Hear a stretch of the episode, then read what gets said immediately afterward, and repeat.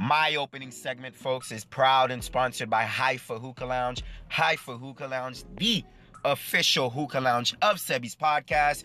Zeus and the entire gang has already invited the community. Located in downtown Sanford, beer, wine, food, music specials, as well as entertainment. So if you're out there, they invited all of us to be out there. And this is my opening segment here in Sebi's podcast.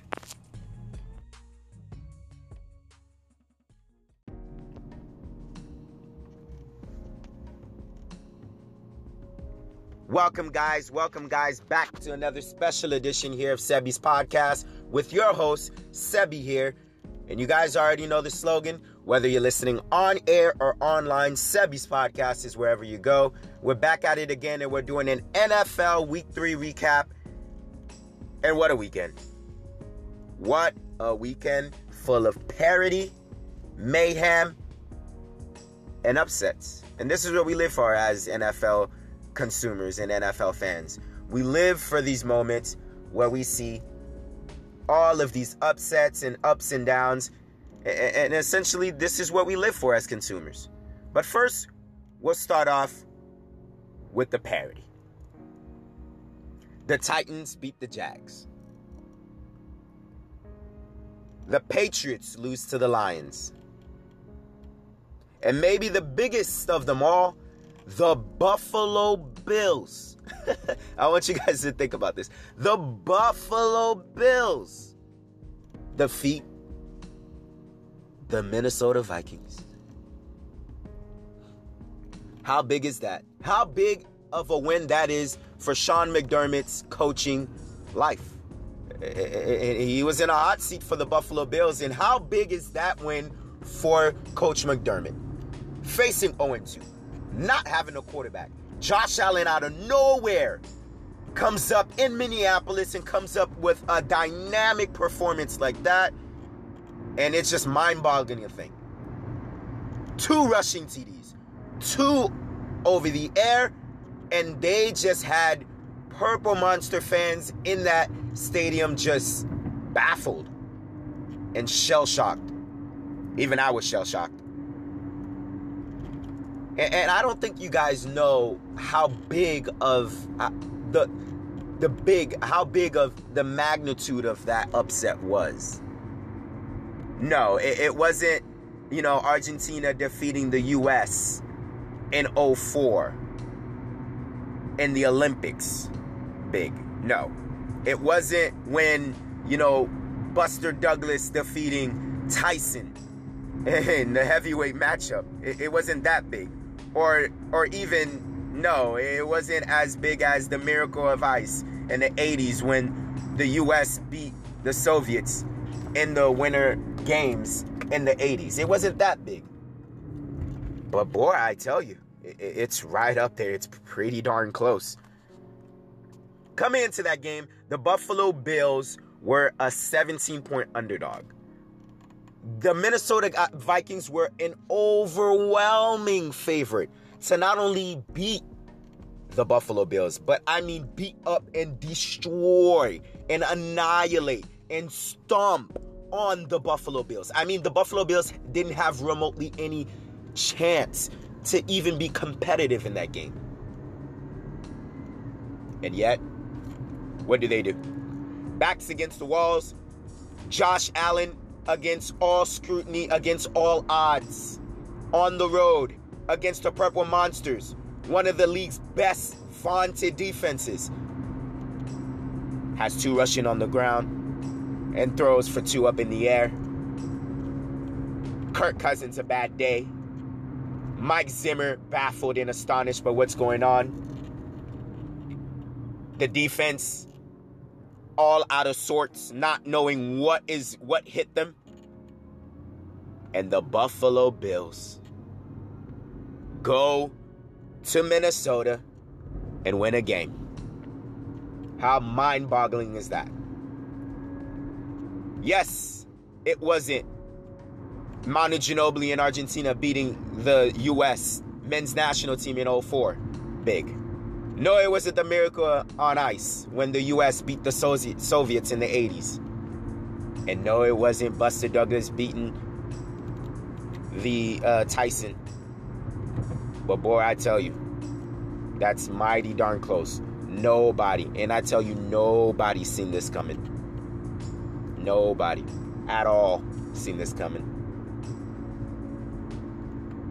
And let us know what you think about that.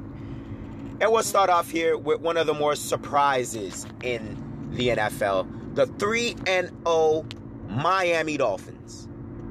The Miami Dolphins, led by Adam Gase, who's returning into this season on a coach's hot seat, first two seasons, got the Dolphins into being relevant again. They went 10 and 6 under the instruction and quarterback of Ryan Tannehill. And last year, we all know that the Miami Dolphins lost Tannehill for the entire season. The whole debacle with Matt Moore and Jay Cutler as their quarterback, and everything just fell down south. But this year, there's been a new resurgence. And perhaps are the Miami Dolphins actually real? Ryan Tannehill's back. Kenyan Drake is a bona fide running back now, full time. No more having to split carries with, um, you know, Jay Ajayi, who's been traded to the Philadelphia Eagles. So it has you thinking is really the Miami Dolphins for real? 3 0. They've got speedsters all around. Bobo Wilson, Jakeem Grant, Kenyan Drake, who can run the football and also pass catch out of the backfield. And Danny Amendola from the New England Patriots, a great free agent acquisition. It seems as if that the defense has come into it come into its own, especially uh, you know, a really revamped secondary. When you think about Pro Bowler Reshad Jones, number one round pick that they picked up this year's draft, 11th overall in Minkah Fitzpatrick out of Alabama. And then Xavier Howard. Folks, if you guys don't know who Xavier Howard is, he might just put you on the notice. Xavier Howard out of Clemson, a four year starter at corner for the Miami Dolphins, has just made a name for himself throughout these last couple weeks. Last year, we all know that he picked off Tom Brady twice in that big Monday night game down there in Hard Rock Stadium in Miami.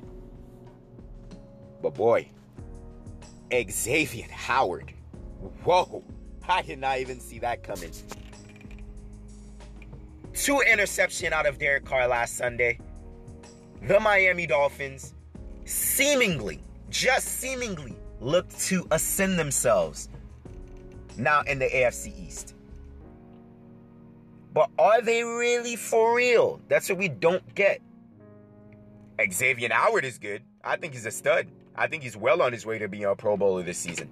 Reshad Jones is is a is a bona fide safety in the NFL. And I think he's under the radar. I think he's extremely underrated at his position at what he does. And then, of course, you've got Minkah Fitzpatrick, the darling, the star out of Alabama, the lockdown, shutdown corner. So all of a sudden, perhaps, and only perhaps, do the Miami Dolphins have a shutdown secondary? Are they the new team, the new regime, the renaissance of the AFC East? New England is a fading team. New England isn't looking good. The Bills, even though they won against the Minnesota Vikings, we don't think they'll be competitive in the division. The New York Jets are starting a quarterback, a rookie quarterback, who is very good, and Sam Darnold. And the Jets do have a great defense, but there are times that they do have lapses. And we saw that against the Browns. This is a young team in the Jets who are very good and are very young, but are inexperienced. And that inexperience showed against the Browns. So you ask yourself Will there be a new team in the AFC East crowned as division champions?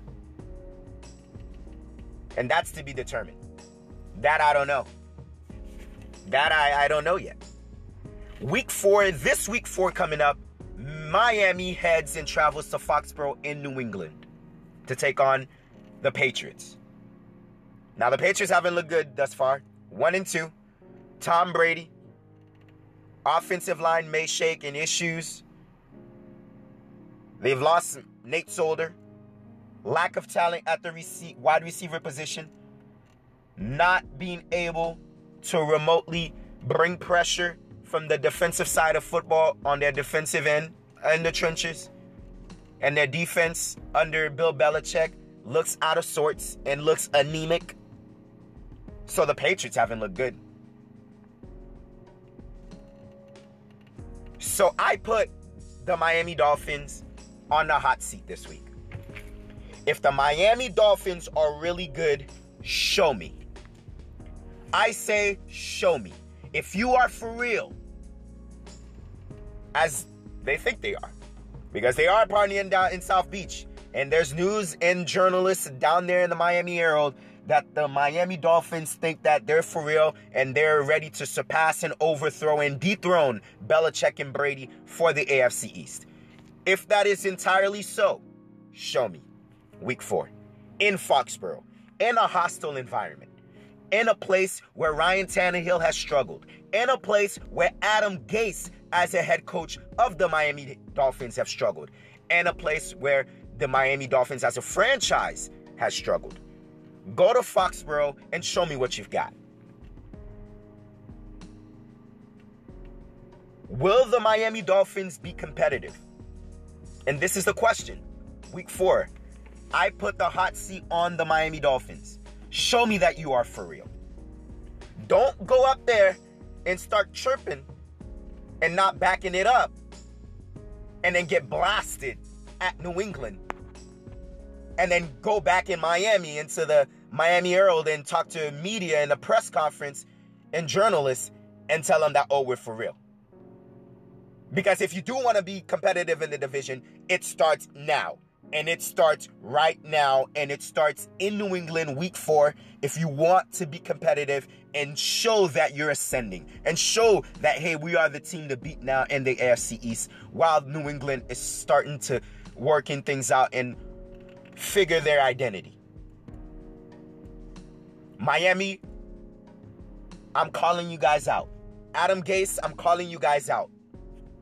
Ryan Tannehill, I'm calling you guys out. Cameron Wake, I'm calling you out. Minkah Fitzpatrick, Xavier Howard, Reshad Jones, the entire uh, uh, Frank Gore, who doesn't play much. I'm calling you guys out, and I want to see if the Miami Dolphins are for real, go ahead inside in a hostile environment in New England and get the win. And we're going to know a lot about this Miami team this week because they haven't played anybody thus far. You beat the Raiders, you beat the Jets, and you beat the Titans with Blaine Gabbert. So, are the Miami Dolphins are for real? We're going to find out this week. And other thoughts the Kansas City Chiefs. My, my, my. The Kansas City Chiefs. Led by, under the instruction of Andy Reid, a quarterback that just falled from the heavens right into their lap in Patrick Mahomes, who has just taken the league by storm. Patrick Mahomes, 12 touchdowns, zero interceptions through three weeks. That ties him with Peyton Manning in the 2013 season as the quarterback for the Denver Broncos, most all time by a quarterback in a three week stretch. Patrick Mahomes has just put eye popping numbers. I mean, out of this world, another stratosphere, how he's playing. And, and we all know this. We all know this with Andy Reid. Andy Reid, back in his days in Philly with Donovan McNabb and uh, uh, uh as well as with Michael Vick, a quarterback guru, a running back friendly offense that, you know, receivers and tight ends and running backs thrive in and, and, and actually benefit off of. And, and quarterback friendly driven offense for quarterbacks as well. Very innovative, very creative on how his playbook is. And Patrick Mahomes, whoa. I did not see this coming. And pre NFL scouts before when he got drafted from Texas Tech, people were saying he's got a gunslinger's mentality. His projected upside can be Brett Favre. And I was just like, come on, stop it. There will never be another Brett Favre. But whoa. Whoa, whoa, whoa. I did not see this coming. Patrick Mahomes. Dual threat quarterback, not your conventional quarterback, drop step, under center, or a shotgun. More of the read option. More of, you know, taking what the defense gives him more of the triple option type offense. You know, unblock the defensive end. Let him make a play, whether he's going to go with the running back or whether he's going to go and and attack the quarterback, whether he's going to pass the football, whether he's going to run the football. That type of offense that Andy Reid's running. And that type of offense suits the intangibles of Patrick Mahomes. And whoa, I mean, this guy is unbelievable right now. Number one in the NFL in QBR. Number one in the NFL in touchdowns. Number one in the NFL in touchdown to interception ratio. By far, a top two candidate for league MVP. Now, I know it's early, and the jury is still on Kansas City because Kansas City is a team that's been in the playoffs and have seen success and have thrived in success, but has faltered in big games in the postseason. And Andy Reid, great coach, Hall of Famer hands down, but has not won a Lombardi and has not won the big games. And that has been the big knock on him and his Achilles heel throughout his in great tenure as an NFL head coach. Kansas City, my, my, my. Are they loaded in all facets, in all phases on offense? Patrick Mahomes, Kareem Hunt, who will go hunting on your defense. Tyreek Hill. Oh boy. Folks, just thinking about Tyreek Hill gives me a nightmare. I saw Devin Hester play.